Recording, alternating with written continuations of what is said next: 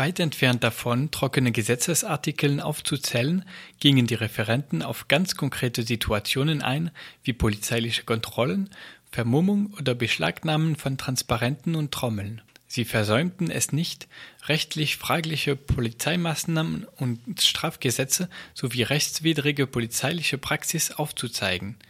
Ihren Vortrag verbildlichten sie mit zahlreichen Beispielen von Demonstrationen der letzten Jahren.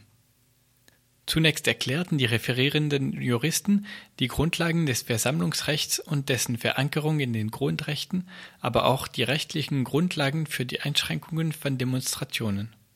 Im Hauptteil des Vortrags gingen sie konkreter auf staatliche Einschränkungen von Demonstrationen ein.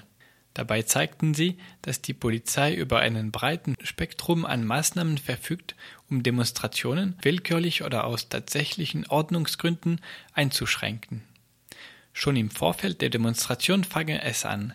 Nach der obligatorischen Anmeldung der Demo könne die Polizei Auflagen bestimmen, die den Verlauf oder die Sichtbarkeit einer Demonstration je nachdem stark hindern können. Äh, wie Tom ja schon gesagt hat, die äh, Ordnungsbehörde hat hier eigentlich einen ganzen, äh, ganzen Textbausteinkatalog, den sie jedes Mal in die Auflagen reinbauen. Also bei autonomen Demos werden eben regelmäßig verboten, äh, Lautsprecher, äh, Autos, Metallstangen, Seitentransparente, ähm, Trommeln, sind Schilder von Trommeln. Dann wird teilweise auch schon im Vorfeld ähm, darauf halt äh, Bezug genommen, dass sich halt auf autonomen Demos in der Vergangenheit ähm, maskierte Leute so und so und so verhalten haben. Und ähm, das Problem dabei ist halt, dass die, die Ordnungsbehörden eigentlich in dem Moment keine echte Abwägung machen und überlegen, was ist jetzt hier konkret auf der Demo und wie gefährlich ist die. Und das ist eigentlich das, was sie theoretisch machen müssen. Und sie haben schon einen ganzen Katalog an, ähm, an Argumenten, die sie jedes Mal wieder Passepartout auf die Demo drauflegen und deswegen halt Sachen dann verbieten. Außerdem müsse ein Leiter oder eine Leiterin bestimmt werden, der oder die eine große Verantwortung für die Demo übernehme, auch strafrechtlich. Ein Strafgesetz ist auch der Leiter der Demo, der nicht selbstständig die Auflagen, die die Polizei der Demo gibt, auch noch auf der Demo durchsetzt bei der Demonstration, notfalls unter Zuhilfenahme der Polizei, macht sich strafbar. Selbst auf dem Weg der DemonstrantInnen hin zur Demo verfüge die Polizei über genügend Befugnisse, um eine unerwünschte Demonstration weniger sichtbar oder gar unmöglich zu machen. Durch Kontrollen, Beschlagnahmen von vermeintlich verbotenes Material wie Transparenten oder das lange Aufhalten von AnführerInnen und DemonstrantInnen. Auch das belegten die Referenten kritisch mit realen Beispielen. Ähm, sie nutzt es auch ähm, zum Beispiel beim, beim grenzüberschreitenden äh, Verkehr, jetzt hier mit dem NATO-Gipfel, ähm, da hat sie es halt sehr äh, gezielt gemacht, dass sie eigentlich versucht hat, alle Leute, die aus Deutschland in größeren Gruppen anreisen, da abzufangen. Und man kann dann immer nur versuchen, äh, da vor Ort wirklich Anwälte zu haben, die dann direkt gegen diese Maßnahmen vorgehen und die direkt Allrechtsschutz dann dagegen erlangen, weil sonst auf die Art und Weise wirklich eine Demo äh, ja, zum ganz großen Teil verhindert werden kann. Und die Polizei zum Teil ähm, noch ein bisschen perfider auch auf dem Weg dahin dann Transparente und andere, andere Sachen, die halt wichtig sind für die Demo, beschlagnahmt, sodass die Demo halt dann weniger auffällig ist oder weniger gut organisiert. Ähm, genauso greift sie halt, halt Leute ab, von denen sie glaubt, dass die da äh, eine zentrale Rolle spielen äh, irgendwie auf der Demo. Und das hat auch hier schon dazu geführt, dass halt dann manchmal wirklich irgendwie völlig kopflos irgendwelche Leute irgendwo rumstanden, nicht genau wussten, wo sie jetzt hin sollen. Ähm, die wurden dann halt auch noch eingekesselt und dahinter wurde gesagt, ja, also Demo haben wir gar nicht mitbekommen, weil da waren ja keine Transparente und es gab auch keine Flyer. Und also das heißt, es ist schon, ähm, schon ein ziemlich brisanter Punkt, dieser Weg hin zur Demo. Die Referenten stellten außerdem versammlungsspezifische Strafgesetze vor und zeigten, wie ihre Häufung auch friedliche Demonstranten leicht zu Straftätern machen kann. So verstoßen DemonstrantInnen, sagten die Referenten etwas zugespitzt, schon dann gegen die Vermummungs- und Passivbewaffnungsverbote, wenn sie mehr als in Short und T-Shirt mit dem Ausweis in der Hand demonstrieren. Bereits dicke Pullis können als Passivbewaffnung gegen Stockschläge gedeutet werden und Kapuzenpullis oder Schals als Gegenstände zur Vermummung.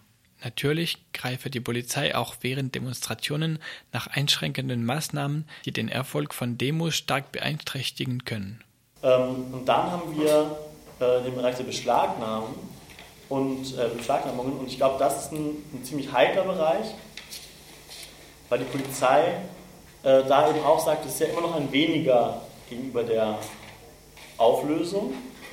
Ähm, es kann aber natürlich im Einzelfall schon dazu führen, dass die Demo eigentlich keinen Sinn mehr macht. Also wenn wir jetzt äh, eine Demo haben, die groß auf Außenwirkung abzielt und dafür eben Lautsprecher, Trommeln, Flyer und so weiter dabei hat und dann wird das alles halt irgendwie eingesackt, dann kann die Demo ja eigentlich nicht mehr so funktionieren, wie sie es eigentlich sollte. Oder auch ein Auto oder so, was halt irgendwie beschlagnahmt wird. Und ähm, das haben wir eigentlich auch hier schon ziemlich anschaulich erlebt bei dem äh, Protest gegen das äh, Treffen von, von Sarkozy und Merkel, äh, wo die Leute mit den, also die, dieser Bastelgruppe mit den Trommeln, eigentlich von vornherein als Ziel der Polizei so äh, ausfindig gemacht wurde und hier am äh, Martinstor eingekesselt wurde, mit der Begründung, diese Trommeln seien ja Waffen. Oder würden jedenfalls der Körperverletzung dienen, weil die Trommeln so laut wären, dass äh, eine Dezibelgrenze erreicht wurde, die letztendlich eine Körperverletzung ist, unter anderem von den Polizisten, die ja nebenher da mitlaufen müssen. Ähm, und ähm, auf der Grundlage wurde dann die ganze Trommelgruppe eben eingekesselt, wurde da stundenlang festgehalten. Andere Maßnahmen wie Videoüberwachung haben zur Folge die Einschüchterung der DemonstrantInnen.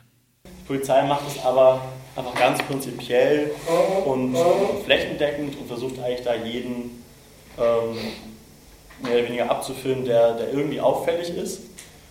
Und ähm, gerade bei so äh, Großereignissen wie dem Castor kann man sagen, dass es auf jeden Fall schon viel bringt, da immer wieder auch ähm, das anzumahnen. Wenn man da als Legal-Team vor Ort ist ähm, und da Polizeitrupp rumläuft, der, der mit, Kamera unterwegs ist, dann immer wieder sagen, Leute, hier ist jetzt gerade, wir, wir sind hier nur unterwegs, es gibt keine Gefahr, es gibt keinen Grund, uns jetzt hier zu filmen, macht die Kamera aus. Ne? Und ähm, damit auch so ein bisschen der Polizei was entgegenzusetzen, die mit dieser Kamera ähm, ja schon ziemlich krass einschüchtert. Also ich habe das oft schon erlebt, wenn ich da so Gruppen dann begleitet habe, dass die eigentlich, sobald da ähm, ein Team mit Kamera unterwegs ist, äh, natürlich irre Angst haben, dass sie jetzt irgendwie gleich noch irgendwie weiter verfolgt werden. In dem Vortrag ging es auch um die polizeiliche Beendigung einer Demo, etwa durch deren Auflösung. Diese dramatische Beendigung tritt nur in besonderen Fällen ein, bei denen die ganze Demo unfriedlich wird oder wenn es zu Blockaden kommt. Zum Schluss unterstrichen beide Referenten, wie wichtig die juristische Unterstützung rund um Demos sei, um gegen rechtswidrige oder nicht verhältnismäßige polizeiliche Maßnahmen vorzugehen. Dieser Rechtsschutz geschehe oft erst im Nachhinein durch gerichtlichen Klagen.